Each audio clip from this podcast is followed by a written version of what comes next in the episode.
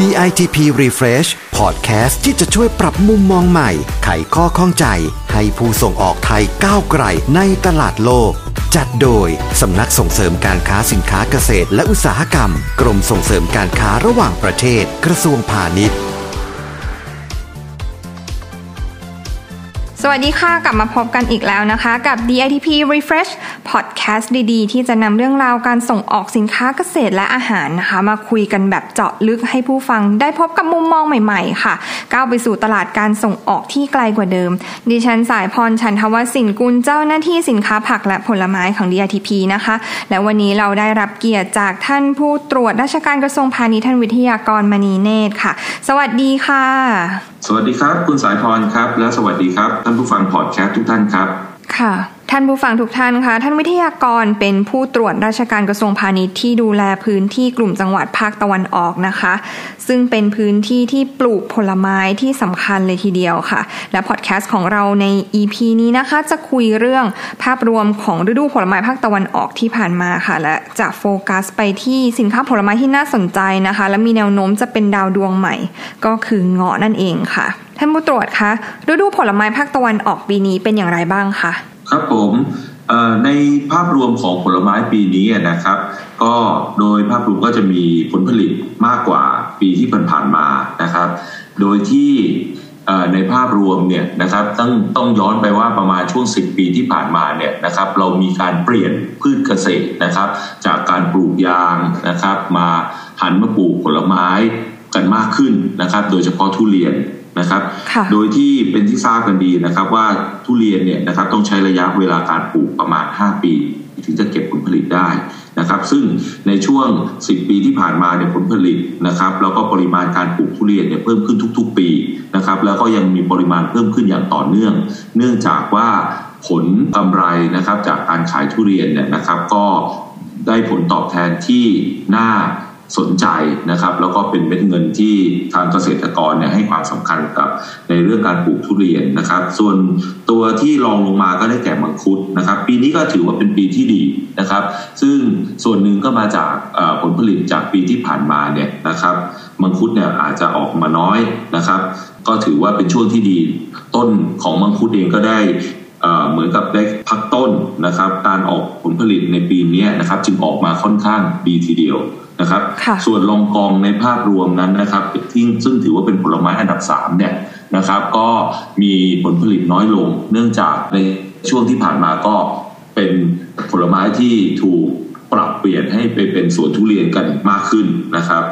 เดิมเนี่ยการปลูกลองกองเนี่ยเราจะปลูกระหว่างต้นทุเรียนนะครับ เมื่อการโค่นต้นลองกองออกไปบางส่วนเนี่ยก็จะทำให้ต้นทุเรียนเนี่ยได้รับแสงนะครับได้ดีขึ้นนะครับ และส่วนตัวสุดท้ายที่ผมอยากจะแนะนำซึ่งถือว่าเป็นตัวหนึ่งที่น่าสนใจมากนะครับ ก็คือเรื่องของเงาะเพราะแม้ว่าจะมีการเปลี่ยนพื้นที่ปลูกนะครับ แต่เงาะ ที่ปลูกอยู่เนี่ยนะครับด้วยสภาพอากาศที่เป็นใจนะครับ จึงทำให้ผลผลิตของเงาะในปีที่ผ่านมาเนี่ยนะครับ มีผลผลิตที่ดีนะครับ และมีคุณภาพที่ดีด้วยครับผมค่ะทีนี้ดิฉันขอให้รายละเอียดเพิ่มเติมเกี่ยวกับเงาะสักนิดนึงนะคะ หลายท่านอาจจะคุ้นชินว่าจริง ๆ แล้วเงาะเนี่ยเรานิยมบริโภคภายในประเทศมากกว่า แต่จริงๆ แล้วเงาะก็มีเริ่มมีการส่งออกมากขึ้นแล้วนะคะ โดยเฉพาะปี 2565 ที่ผ่านมาค่ะ ไทยสามารถส่งออกเงาะนะคะ ในช่วง 6 เดือนแรกเนี่ยมีปริมาณถึงประมาณ 18,000 ตันนะคะ มูลค่า 300 กว่าล้านบาทค่ะ ซึ่งเพิ่มขึ้นมากถึง 187%เลยทีเดียวค่ะ มาถึงตรงนี้อยากจะถามท่านผู้ตรวจนะคะว่าเงาะไทยที่ส่งออกเนี่ยเป็นพันอะไรเหรอคะ แล้วก็ทำไมถึงขยายตัวได้ดีจังเลยครับก็ที่เราผลิตอยู่นะครับซึ่งส่วนใหญ่ก็จะมีสองสายพันธุ์นะครับ ก็คือเงาะโรงเรียนนะครับที่เราเรารู้จักกันดี และอีกส่วนนึงก็คือเงาะสีทองนะครับ โดยในช่วงหลังๆเนี่ยนะครับชาวสวนเริ่มหันมาสนใจส่งออกเงาะกันมากขึ้นนะครับ เนื่องจากว่าเงาะเนี่ยนะครับเป็นพืชที่เป็นผลไม้ที่มีการบริหารจัดการผลผลิตได้ไม่ยุ่งยากนะครับการดูแลรักษาคุณภาพก็ไม่ได้ซับซ้อนนะครับ ถ้าเทียบกับทุเรียนแล้วนะครับ ต้นทุนการปลูกเงาะก็ไม่สูงนะครับ แล้วยังได้รับการตอบรับจากตลาด โดยเฉพาะในต่างประเทศเนี่ยมากยิ่งขึ้นอย่างต่อเนื่องเลยครับ คุณสายพรครับ ค่ะ ท่านคะ แล้วตลาดที่ส่งออกเงาะที่สำคัญของไทยเนี่ยมีตลาดไหนบ้างคะครับจากสถิติการส่งออกของกรมศุลกากรนะครับ ก็จะเห็นได้ว่านะครับเงาะเราเนี่ยนะครับเป็นที่นิยมและยอมรับนะครับในตลาดที่สำคัญก็ได้แก่เวียดนามนะครับ มาเลเซีย เมียนมานะครับสหรัฐอาหรับเอมิเรตนะครับ แล้วก็สปปลาวนะครับ ก็คือส่วนหนึ่งเนี่ยก็คือประเทศเพื่อนบ้าน แล้วก็มีสหรัฐอาหรับเอมิเรตนะครับ เป็นอีกหนึ่งประเทศนะครับ โดยแนวโน้มเนี่ยนะครับของการส่งออกง้อเนี่ยมีการเติบโตขึ้นเรื่อยๆ โดยเฉพาะในตลาดเวียดนามและมาเลเซียนะครับ ซึ่งในช่วง 6 เดือนแรกของปีนี้นะครับขยายตัวได้ดีนะครับ ส่วนเมียนมาและสหรัฐอาหรับเอมิเรตนะครับ ก็ มีการส่งออกได้อย่างเพิ่มขึ้นนะครับ โดยเฉพาะทางสหรัฐอาหรับเอมิเรตหรือ UAE เนี่ยนะครับ มีมาจิ้นที่ค่อนข้างดีทีเดียวนะครับ ก็ถือว่าเป็นสินค้าที่มีอนาคตอย่างยิ่งครับค่ะ มาถึงตรงนี้นะคะหลาย ๆ ท่านก็อาจจะเริ่มสงสัยแล้วว่า เอ๊ะแล้วถ้าจะปลูกเงาะเพื่อส่งออกเนี่ยเงาะที่ได้เกณฑ์มาตรฐานส่งออก จะต้องมีคุณสมบัติอะไรบ้างคะ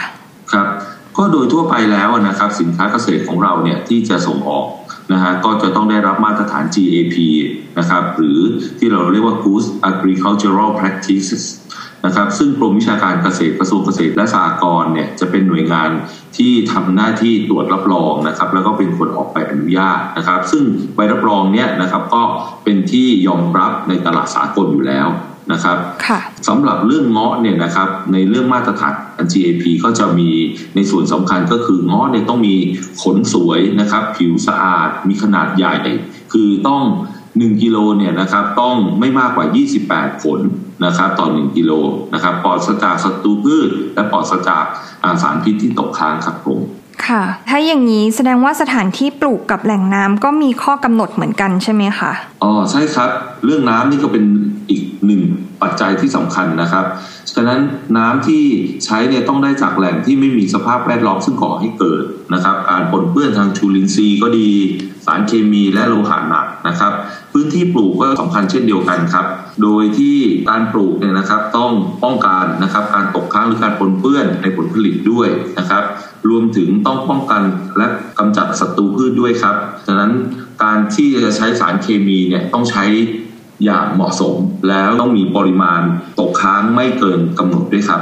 งั้นก็สามารถสรุปได้คร่าวๆนะคะว่าเงาะที่ถึง เกณฑ์มาตรฐานส่งออกเนี่ยก็จะต้องได้รับตัวมาตรฐานแก็บนะคะ ทั้งในตัวของเงาะเองด้วย แล้วก็สถานที่ปลูกหรือแหล่งน้ำก็ต้องถึงเกณฑ์มาตรฐานเหมือนกันค่ะ ขอเพิ่มเติมเล็กน้อยนะคะ ว่าในส่วนของกรมส่งเสริมการค้าระหว่างประเทศเนี่ยก็ได้มีการส่งเสริมให้ส่งออกเงาะแล้วก็ผลไม้